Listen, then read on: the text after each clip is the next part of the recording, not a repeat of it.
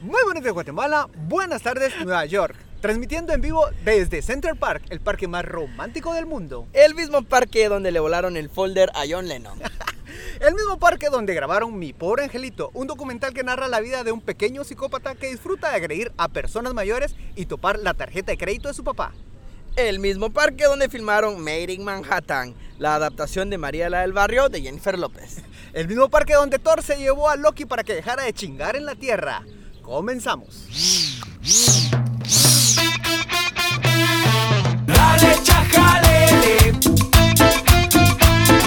Dale chajalele.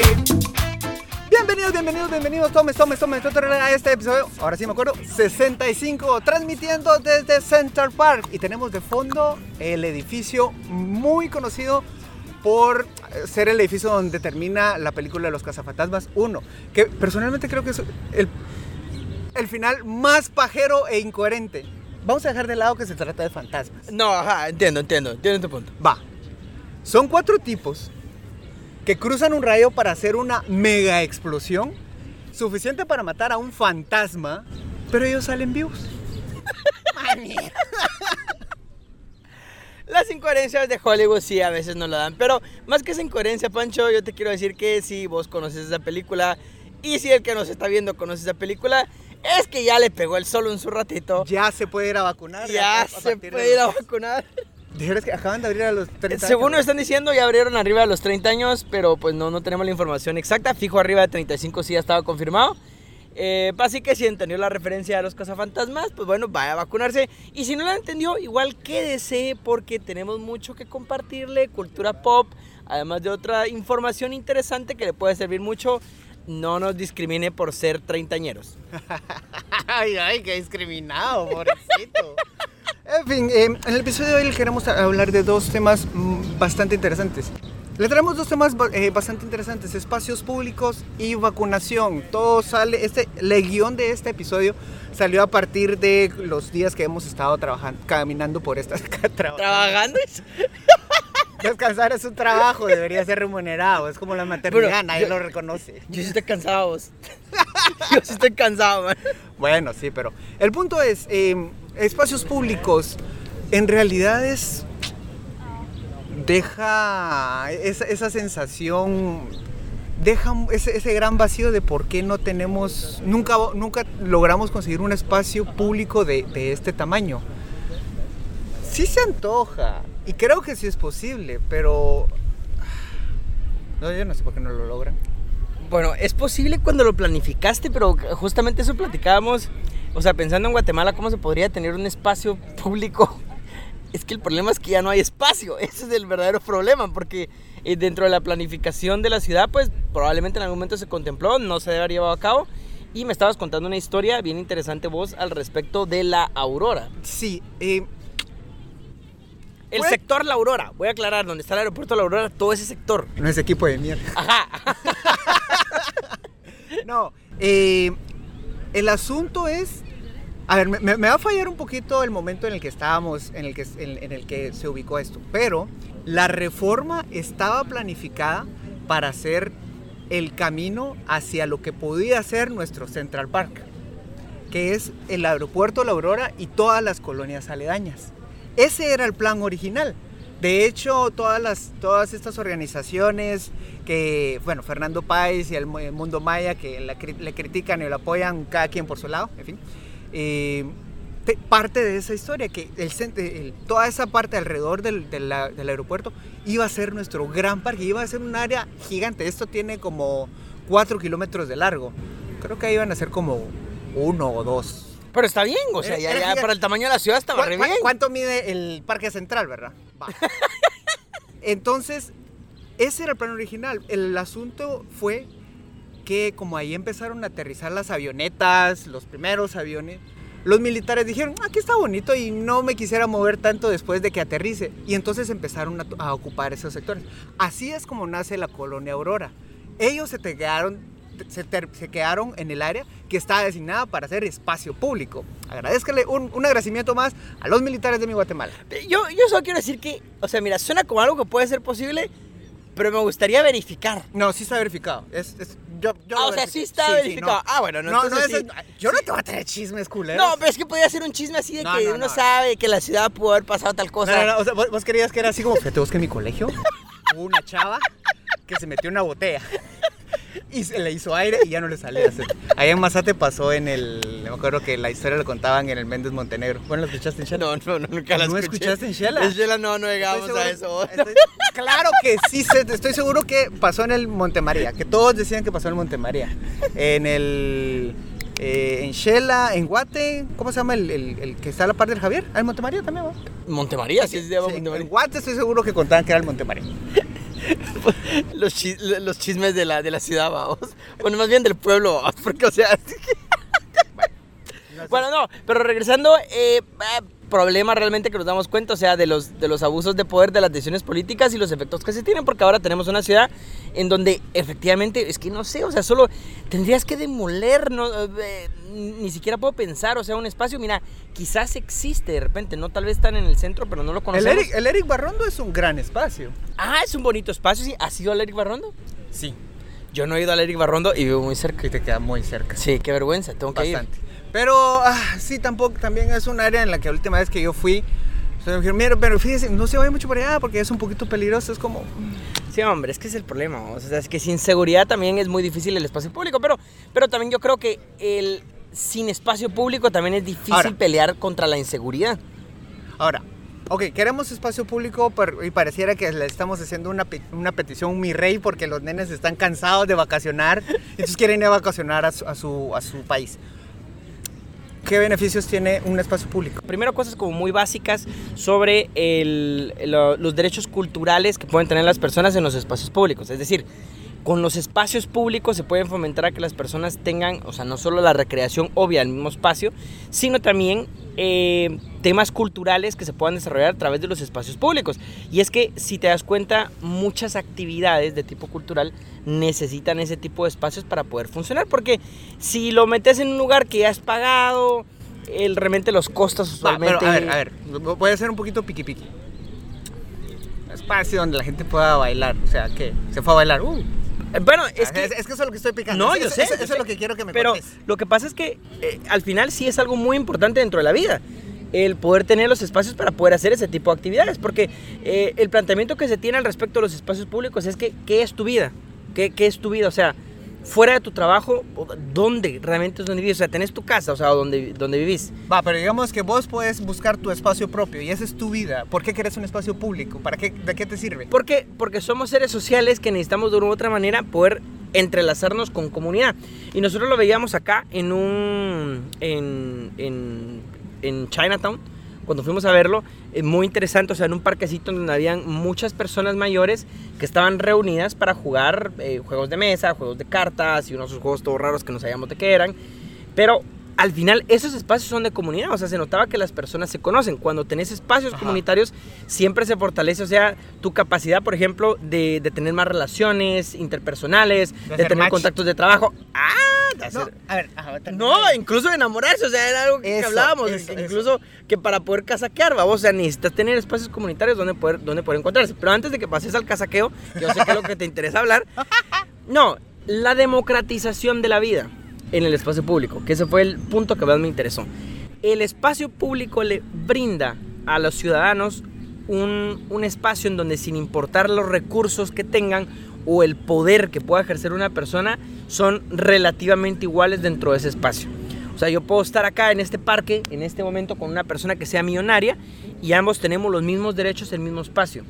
Eso tiene un efecto muy democratizador en las sociedades, en donde puedan convivir. Para empezar, el simplemente relacionarse personas de diferentes estratos sociales, o sea, ya rompe muchas veces estas barreras de clasismo. Que eso es una de las características de Ciudad de Guatemala, está hipersegmentado. Está hiper mega segmentado. O sea, vos Bueno, de repente entras a unas zonas, de, de- en unas áreas de zona 14, como, ay, qué canchita es mi Guatemala. ¿En Sí, serio? No, en serio. O sea, andate a los nuevos, a los nuevos centros comerciales que están abriendo en zona 14 y después andate acá al Futura. O sea, sin ir tan lejos. Sí. Es tan diferente, o sea, solo el color de la gente es tan Va, diferente. te lo pongo así. En Tical Futura, solo, solo una, algo así muy puntual. En Tical Futura no hay películas subtituladas. No, no hay. eh, eh, Pe- películas, ajá, subtituladas, todas son Solo dobladas. dobladas. Sí, es cierto, sí, sí, es cierto. Y sí, Miraflores también cuesta encontrar un poquito más. Ajá. Entonces, en cambio, las de Cayalá. Todas son subtituladas. Son subtituladas. Sí, y es una segregación. O sea, es, es un tema de mercado, ¿verdad? Que el mercado en zona 14 sí, sí maneja más el inglés y todo, yo lo entiendo. A mí me gustan más las películas subtituladas, pero, o sea, sí es un tema de segregación que es bien complicado, porque el punto es que esa persona que llega a Tecal Futura no convive y no comparte un espacio con la persona de zona 14. Y eso tiene efectos muy corrosivos dentro de la sociedad porque, o sea, te genera barreras de clasismo y, y brechas de poder muy difíciles. Entonces, no digo que la solución sea un espacio público para democratizar, solo digo que de lo que pudimos leer, habla, habla que realmente sí mejora la democratización de la me- vida. A mí me da risa cuando dicen que utilicemos el modelo de Finlandia de educación. Sí, que somos, seamos finlandeses, seamos canchitos. órale, dale. Pero una de las esencias de ese sistema es que todos van a esa escuela. A la escuela pública. Todos. Aquí la escuela ya te marcó el futuro. Ya, claro, sí. Entonces, a partir de eso. Y hab- hablando de, de espacios para enamorarse, o sea, lo digo muy en broma, pero, pero también muy en serio. Y es que, ¿dónde te enamoraste en Ciudad de Guatemala? O en general, en Guatemala. En Guatemala, en Guatemala. En la universidad, número uno, si se te va ese tren, en el trabajo, eh, o si tenés acceso a otro tipo de estudios después de la universidad, ahí te enamoras. O sea, pero estamos hablando de, de- del, probablemente del segmento de conocidos que nosotros tenemos. A Fuera de eso, ah, y en las iglesias. A Por la supuesto, por supuesto. Los grupos cristianos. Que, que, que- que le- que hablemos de Cristo, hermana. Nos podemos reunir en la tarde para hablar de la Biblia. Mire, que le echo la bendición. Parece chiste, pero no lo es, es cierto. o sea. o, o, por ejemplo, la- en la payascuela. El Pancho habla de la payascuela, yo no la conozco, La pero... payascuela, ¿va- ¿viste Pachams? Sí, vi Pachams. Sus fans. Bueno, yo no conozco la payascuela, pero entiendo que sí hay. Bueno, pero si no, Techo, la Va. gente que participa en Techo, cosas así, Techo para, techo para Guatemala. Sí. Ay, qué así, todo, todo sudado, así como, ay, estoy cansado. Se rompe la playera. Bueno, seguíamos entonces con el tema del casaqueo de las iglesias, o sea, porque son los únicos espacios comunitarios y públicos que tenés, lo cual es un problema, o sea, yo veo que es un Bueno, problema. también hay otro espacio si sos de Oriente en las reuniones familiares. no, pero ya en serio. O sea, si se dan cuenta, logramos posicionar muy bien y el, y el factor común es que son lugares cerrados y lugares de cierta forma exclusivos. Tenés que pagar. Tenés para- que pagar para llegar a ellos. Y Ajá. eso es un gran problema. es un obstáculo. Porque, o sea, aquí vemos de, re- de repente gente leyendo, eh, relajada, y tanto hombres como mujeres se, se pueden sentir tranquilos o al menos no tan nerviosos como, como, como se pues, sentirían en Ciudad de Guatemala. O sea, una chava sola en, en- en un parque, hacer una chingadera. Siempre, siempre leo, eh, un- una de las, de las anécdotas que más me quedó grabada fue conocí a esta, bueno, a esta conocida me la topé en Ciudad de México y le pregunto, mira, ¿por qué aquí en Ciudad de México? Y eso es México, o sea, un país conocido por su machismo. ¿Por qué aquí sí te sentís cómoda utilizando falda y allá en Ciudad de Guatemala no? Sí, porque puta, se queda callado, espérate.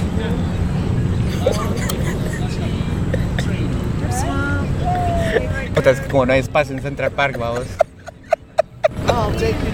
Puta, es cuatro kilómetros de largo, hijo. Déjame hacer un comentario de eso. Una, dos, tres. Pero a ver, igual lo vamos a dejar ahí. Ah, pues solo quiero decir que tuvimos una breve interrupción porque el Pancho estaba muy enojado. Mano, hay 4 kilómetros de largo este parque y un hijo de puta se pone a poner a hablar aquí a la par. Pero miren, es que estuvo divertidísimo. Pero bueno, Lo, lo voy a dejar, lo voy a dejar. Lo voy a dejar. pero siguiendo entonces, Pancho, con, lo que estás diciendo de las reuniones. Entonces, eh, le- me encontré a esta, esta amiga en Ciudad de México y le pregunto, ¿por qué aquí en Ciudad de México te sentís cómoda utilizando falda y ahí en Guatemala no? Y me dice, mira, muy simple. Aquí en México llevo viviendo seis meses. Y en todo ese tiempo me han dicho cosas feas unas tres veces, cuatro veces. Ahí en Guatemala me lo decían tres veces por cuadra. Sí, es, de- es demasiado. Sí, realmente el acoso callejero en Guate sí es. Entonces también vamos, o sea, no, no, no podemos delegar también sol, todo a, a una mera infraestructura, sino también es una cuestión sumamente cultural, educación, eh, de respeto. Y entonces, ¿dónde, dónde te terminas enamorando? En, en esos lugares, espacios y segmentados. O sea, va, ok, pongámoslo variado. Una, te enamoraste en las clases de salsa. Tienes que pagar por esas clases. de Sí, salsa. todo es pagado. Te enamoraste en las clases para hacer, para cocinar. Tuviste que pagar para, para esas clases de... No, y mira, y regresando a lo, a lo que se decía del, del- vamos a decirle como que esta, esta mística que tiene el espacio público. Eh, ¿Dónde se hacen las manifestaciones? Normalmente, En espacios públicos. en espacios públicos. Porque el espacio público tiene un simbolismo muy grande de pertenencia. Es, no, no que sea imposible, pero no es lo mismo o es muy difícil adquirir sentimientos de identidad hacia un espacio que sea pagado a- en contraposición a un espacio que es público. O sea, la gente en cuanto a, calidad de, de ciudadanía o, o de identificación con el lugar, un espacio público siempre va a tener un efecto mucho mayor a, a uno que sea pagado. Porque entonces un, un argumento bastante tonto podría ser decir, bueno, el problema entonces es que la gente no tiene dinero para pagar los espacios. No es eso. El pro- No. O sea, a ver, si es un problema que la gente no tenga Ajá. dinero. Sí, sí lo es. Ajá. Pero no, pero la solución no es que la gente tenga dinero para poder pagar estos espacios. Es que sí se necesitan los espacios públicos como un derecho inherente a tener ciudad, a poder tener un espacio comunitario. Me acuerdo que hubo una- un tiempo el, el- el propositivo y nada tóxico Twitter, ¿no? En un diciembre, uno de tantos, y empezó el mame. Ah, es que la vía, es que la vía Pepsi o la vía Claro, lo- lo- los arreglos que hacen la, la Muni en, en el Parque Central, y que ponen pista de hielo. Ajá. No, es que eso es alienación, y es que las, y es que no sé qué, que les vale. Y, y se, y se satura. Yo, te déjalo, va, o sea, la Mara. O sea, está- pero la mano estaba en contra de la pista de hielo, ¿o qué? porque las corporaciones y que no sé qué, órale, va, está bueno, sí, es- están metiendo publicidad, pero nada, o sea, es el único espacio, el único momento de una atracción diferente, gratis. Si no, a- Sí. tenés que ir a morir a un puto centro comercial. El, el Parque Central de, de Guatemala es una gran plancha de concreto. De concreto, sí. ¿Y cuál va a ser el monumento, de- el, el diseño para conmemorar el bicentenario? Más concreto, un arco ahí. Entonces, No, sí, su madre, su madre. Aunque, aunque de hecho, eh, tenemos que aclarar que sí, los espacios públicos tienen algo de característica y es que sí, el tema de la publicidad, o sea, lo que puede leer, sí lo habla, lo habla mucho. O sea, son espacios en los que la gente tiene que tener un derecho al paisaje en el Ajá. espacio público. Entonces no tiene que estar saturado de publicidad. O sea, sí, parte de ese derecho es que no estemos... Es que sí se pelan con la publicidad en Guatemala. ah, es que son los que van a financiar eso. Ajá, y yo digo, está bien que pongan su logo, pero yo te creo, yo creo que también es hasta de mal gusto la forma como lo hacen las corporaciones en Guatemala. Sí, porque- Es que es que te lo meten hasta por debajo de la pupila del ojo, realmente sí es, es innecesario cómo lo hacen, o sea, sí les Solo- falta gusto. Solo porque no te lo pueden sembrar como hisopado hasta el fondo de la nariz. Vos, Por cierto, somos negativos. Nos vamos mañana para Guatemala. ¡Woo! En fin, a nadie le interesaba eso. Pero hablando de todo un poco y hablando de, de resultados negativos, positivos, ajá. de negativos, las vacunas aquí en Estados Unidos. Eh, aquí la pandemia no existe. No, mire, tuvimos un efecto bien, bien interesante eh, y es que eh, en Guatemala hay mucho más uso de mascarilla, definitivamente. Mucho más. Lo cual, pues, creo que es algo para felicitar a, a Guatemala, en el sentido que sí ha tenido un poquito más. O, o, o yo no sé si acá es por ya en la etapa en la que están de la pandemia, el nivel de vacunación, en donde la gente ya está como más relajada, aunque no debería. Es que, es que está repunte. De hecho, ahorita en agosto, buen momento para venir. Excelente clima y excelente repunte también. Y mm, sí están repuntando varios casos. La mayoría que están, los casos graves, graves son los, los no vacunados, por supuesto. Pero eso no quiere decir que la pandemia se está... Que, ajá, no, la pandemia sigue, la pandemia sigue. Pero bueno, entonces solo una observación, en Guatemala sigue usando la mascarilla, qué bueno que se está usando. Y vamos a hablar acerca de la vacunación. Bueno, solo para tener algunas, algunas referencias, Nueva York hace ya rato, algunas semanas, alcanzó más de un 70% de personas... 75%. Ahorita alcanzó 75, ¿ah? Sí. porque yo me quedé en el 70. 75 de la, por ciento de la población vacunada, lo cual ya es casi una inmunidad de rebaño. Washington es solo el 50%. Washington eso no es muy demócrata de tu parte. No es muy demócrata Washington, me avergüenzas Washington. Yo esperaba más de ti Washington. No sé, no nos estamos entendiendo. Ya no voy a volver. Eh, y pues realmente sí es el colmo que en Estados Unidos no la gente no se esté vacunando porque acceso a la vacuna hay hasta para cansarse Mano, de aquí- vacunarse. Aquí tiras una piedra y le pegas Y una le pegas vacuna. una vacuna. o, O sea, aquí uno va a comprar un helado y le sale en el recibo um, una vacuna. O sea, sí, sí. Mira para allá, ¿qué? Va- Sí, es increíble el, el nivel de acceso que hay de la vacuna, o sea, los centros de vacunación, no hay colas, no hay nada, o sea, eh, hay demasiado acceso a la vacunación en Estados Unidos, es increíble, creo que así debe de ser, o sea, es algo bueno, y me parece muy triste que la gente no se esté vacunando, pendejismo cae en el ser humano, Eh, pero bueno, vamos al tema de, de Guatemala, propiamente. No, no, espérate, solo quiero agregar un, un datito más y eh, como dato curioso que nos comentó un amigo en Filadelfia. Saludos, Kevin. Eh, una, una persona genial. Uy, sí, buen dato, buen dato, escuchen este dato. Em, Epidemiólogo. Por cierto, solo quiero hacer una aclaración. Si me ven incómodo en el video, es que estoy incómodo. O sea, no puedo estar más incómodo. Estamos en una, en una bajadita y estoy sentado de la manera, estoy acalambrado. Las ventajas de no tener culo, mira vos. Planito se adapta a todo, mira. Solo quería hacer esta aclaración por si me ve todo enjorobado y todo así como enroscado, como babosa con sal. Yo estoy bien. Es que así me siento. Pero dale con el epidemiólogo Kevin. Em, Kevin Folgar nos, nos está comentando que eh, parte de los... No le vamos a echar toda la culpa, pues porque les estás dando la espalda a la cámara. Perdóneme, pero estoy muy incómodo. Necesito estirar mis piernas. Bueno, pues pero no seas mal educado. Nos ven el segundo video y ya. Entonces, sí, todo mamón, va. Es que quiero poner una pose así bien sexy, mira, así de. No, eso no es nada sexy, menos viniendo de vos. Lo que, eh, lo que nos estaba comentando Kevin era que parte de los efectos de la administración Trump es que le quitaron 200 millones de dólares al departamento enfocado a prevenir pandemias. Y ese recorte fue tres meses antes del, del brote en Wuhan, del COVID-19. Ajá.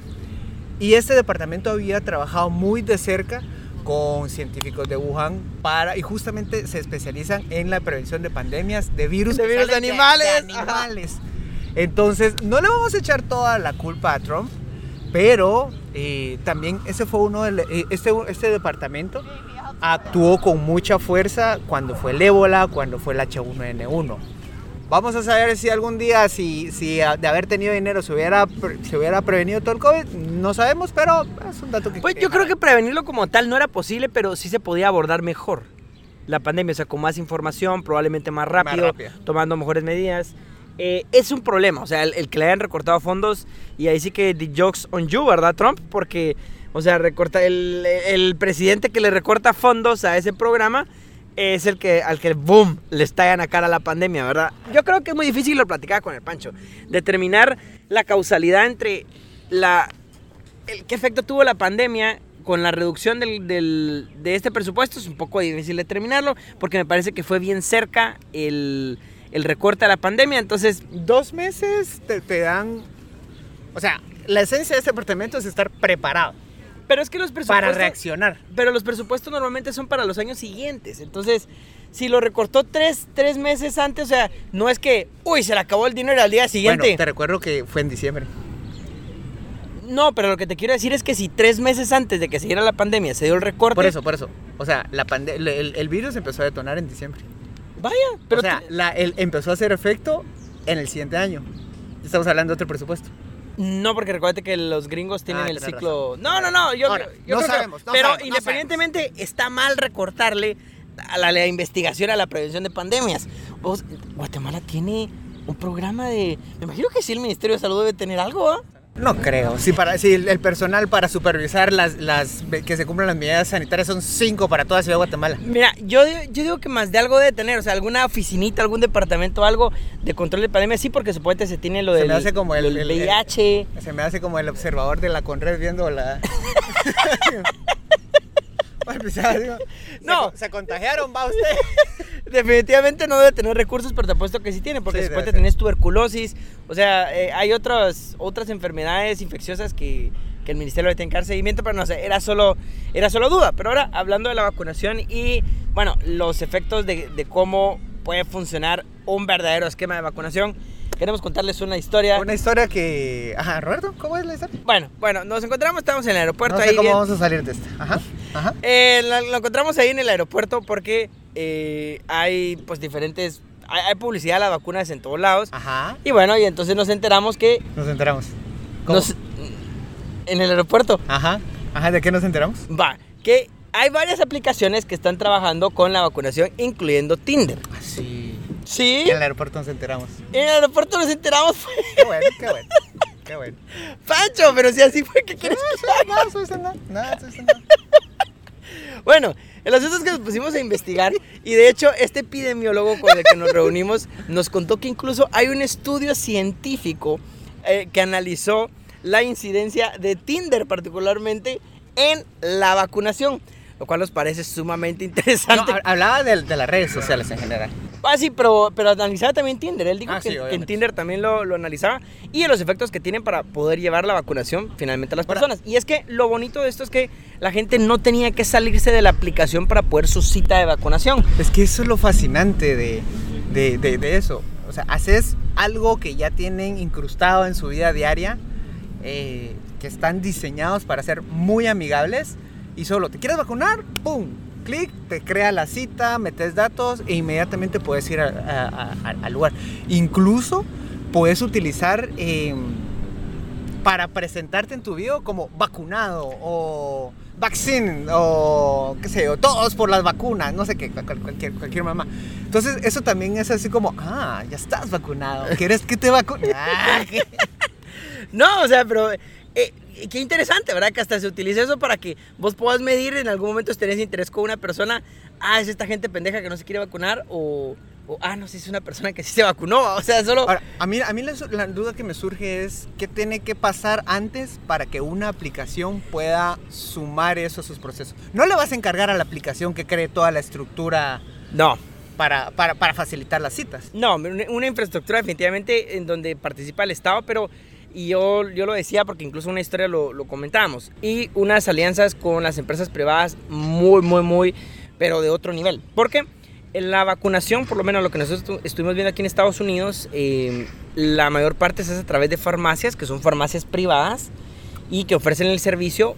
Ojo, no es una sola, o sea, no hay una institución única que se encargue de la vacunación, sino que realmente es de- podemos decir que es técnicamente descentralizada la vacunación, porque es a través de las farmacias en donde ellas presentan en línea eh, sus servicios de, para poder hacer las citas y así la gente llega a la vacunación. Ahora, el Estado tiene una página gubernamental que lo que hace es que recopila la información de todos estos prestadores de servicios para poder tener un buscador eficiente. Entonces yo me voy a la página del gobierno para ver la oferta que tengo y ya después me redirecciona directamente a la empresa privada que se dedica a dar el tema, a dar el tema de la vacuna. La, la vacuna igual es, es gratuita, ¿verdad? No es que la estén pagando.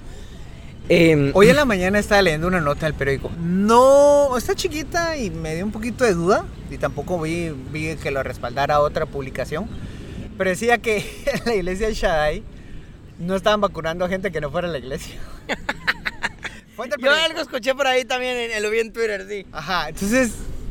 Hay que ser hijo de puta. ser vergas. Es como, hermano, ¿dónde está su recibo del diezmo? No tengo. Uy, verá que no me alcanza para la vacuna que yo no compré. No, es, terrible, ¿verdad? Pero, Pero, pero, vol- pero volviendo a la. pero yo te voy a decir algo que lo voy a denunciar acá, o sea, em, y me parece un gran silencio por parte de todos los periodistas. Que les hayan abierto la vacunación a los periodistas fue un dulcito para tenérselos callados y lo tuvieron que haber criticado, porque era un privilegio que no estaba justificado. Eso estábamos hablando el otro día con, con una amiga que nos topamos acá y ella decía, pero no, pero es que nosotros lo pedimos. Pues, Un montón de gremios lo pidieron. Hasta los abogados. Los abogados también lo Me pedimos. sorprende que los abogados no hayan logrado que, que les dieran prioridad. Pues es que los periodistas estaban incomodando y chingando más, vamos. Y universitarios. Y universitarios. Entonces decía, no, pero es que se logró y, y- y lo pedimos. Entonces, sí, sabemos un poquito por dónde va. Por otra parte también. Y Pero Pancho, ningún periodista dijo nada al Ah, respecto. Ah, Sí, seguro. Solo quiero que conste en el récord. Y, eh, pero ahora también, si te quedas callado con una vacuna, al rato no sos tan buen periodista. Yo también creo que sí. A mí me parece una vergüenza por parte del gremio que hayan buscado ese privilegio. A ver, no digo, todos nos tenemos No, que vacunar. no, buscarlo bueno. no. Buscaron el privilegio, Pancho, lo buscaron. Se saltaron la fila. Pero si todos los gremios estaban ¿A qué otro gremio le han dado? a los médicos. a los viejitos. ¿Vos? Malditos elitistas, ay, solo porque sí cumplieron la expectativa de vida, ¿va? No, o sea, solo sí me parece eh, muy mal, pero el problema, a ver, tampoco es, el problema no es que los periodistas lo pidan, el problema es que no hay suficientes vacunas para que sea abierta la vacunación, que es a lo que tenemos que llegar.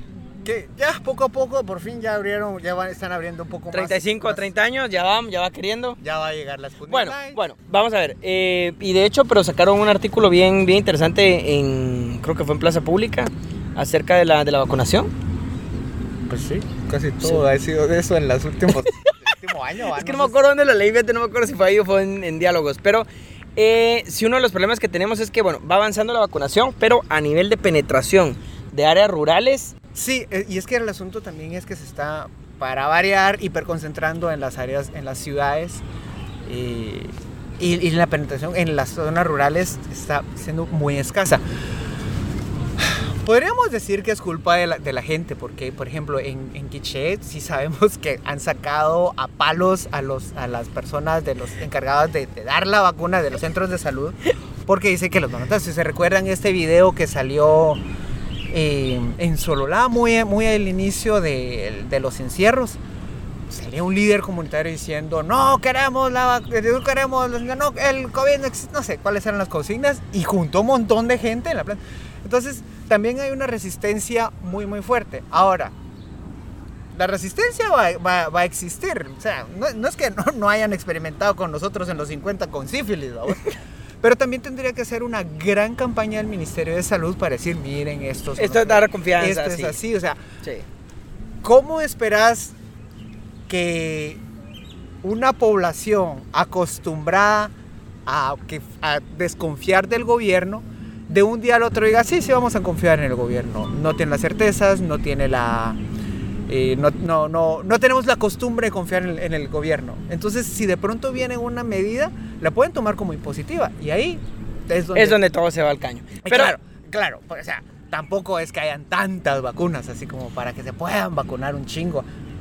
No, yo sé, yo sé. Pero, eh, digamos, y esto sí lo decía Lucrecia Hernández de, de Semilla, que también basar o fundamentar el plan de vacunación en, en una plataforma de internet, en donde el acceso al internet o a la computación, Ajá. o a ver, O vamos, o a la energía eléctrica, es todavía, digamos, no, no es como... No triste, fíjate. no, ajá, no es como que tan el tercer mundo. algo tan, algo tan normal dentro del país, entonces sí tenés un, un problema muy serio en cuanto al enfoque de la, de la campaña de vacunación, porque definitivamente sí para las áreas rurales, o sea, tu página de- del ministerio no es suficiente para poder registrarte, o sea, tenés que tener otras estrategias para poder acercarte, no sé, o sea, digo, es difícil. No digo que va a ser fácil porque necesitas mucha presencia, mucha presencia territorial, va a ser muy complicado, pero eh, se ha visto muy poco, muy, muy poca reacción por parte del Ministerio de Salud en tener realmente propuestas creativas de ver cómo hacer para llegar. También te digo algo, es que no hay vacunas.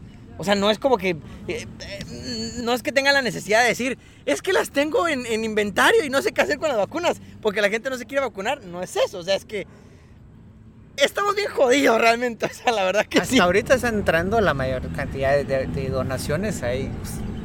De hecho, están saliendo desde aquí, ¿verdad? De aquí, de aquí. De- Desde, desde el gobierno de Estados Unidos que hizo la donación más fuerte y ahí es donde la gente se las está peleando y ahí tratando de rifarse haciendo unas grandes colas. Y por cierto, para hablar un poco de datos de la vacunación, que ahora lo estaba viendo hoy en Twitter, que hay una cuenta que se llama Vacunación Guatemala, que, que está presentando como la, la actualización. Eh, el porcentaje de primera dosis era más o menos del 14% y de dos dosis era como el, o sea, ya con las dos dosis, dosis completa, el 2%. 2%. El 2%. Por cierto, sí. quiero hacer una pausa para tirarle mierda a ti, voy a claro, porque cuando te, te- ellos te dicen, ¿tienes roaming en el extranjero? Órale, qué chilero, tengo mi mismo internet. Ah, no. Cuando se te, se te acaban 2 o 3 gigas, que es la máxima cantidad de roaming que puedes tener, te cae un mensaje como que fuera un contrato que vos ya habías leído.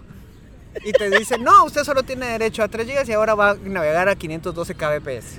Vos, ¿cómo vivíamos antes cuando esas eran las velocidades más altas, vos? Esperando que diera medianoche, esperando a Manuel. Bueno. No, solo para confirmar los datos. Eh, 17.86% de la vacunación ya parcialmente vacunados y 2.94% completamente vacunados. Es una cuenta de vacunación en GT que yo he visto que sí, más o menos le, le- pega mucho a la, al Ministerio de Salud, entonces creo que es relativamente confiable la, la información. Pero bueno, solo para saber si estamos muy atrasados todavía muy, muy, muy atrasados todavía. o sea, Necesitabas una cuenta. Necesitabas una cuenta que te lo dijera para que te dieras cuenta. Ah, hay que poner datos. Eso me parece muy pues bien. que quería los datos, vamos. Vamos cerrando este episodio. Conclusiones, Roberto. ¿A qué le damos, Chajalele? ¡Wow! Conclusiones. Bueno, primero, eh, démosle chajalele a el paradigma de que solamente los espacios privados son la solución para el entretenimiento. Necesitamos que la clase media reclame y retome los espacios públicos como un derecho humano a la recreación y a la cultura para poder crear comunidad. Por Eso es lo primero que hablaría se, Chajalele. se- se me, se me olvidó una anécdota. Cayalá originalmente iba a ser un, un espacio para clase media. El proyecto, como lo plantearon, es real, comprobado, no son chismes de, de la botella.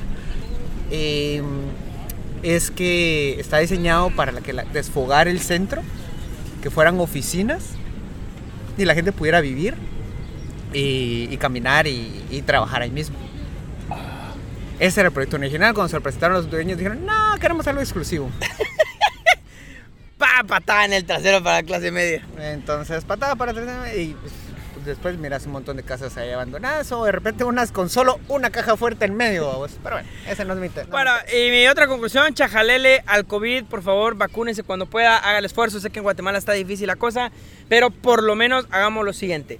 Si el gobierno está fallando con la vacunación, por lo menos que no queden la gente que no se quiera vacunar. Si usted tiene dudas de vacunarse, no tiene por qué, tiene que vacunarse. Realmente no hay ninguna razón para no hacerlo, no hay evidencia de que sea peligroso. Reconsidere las razones por las que no quiere hacerle y démosle duro a la pandemia. Como conclusión, también dale chajalele a un gobierno que. gobierno local que no se preocupa por espacios públicos. Me parece muy bien, municipalidades. Un gobierno al que le puedes exigir directamente y no solamente esperar que el país tenga que cumplir 200 años para que te haga un parque bicentenario. Exígenlo, los espacios públicos hay que recuperarlos. Llegamos al final de este episodio número 65, edición Chajalele Portátil. Muy buenos días Guatemala, buenas noches mundo, adiós. Espero que se haya grabado, todo bien, estoy grabado.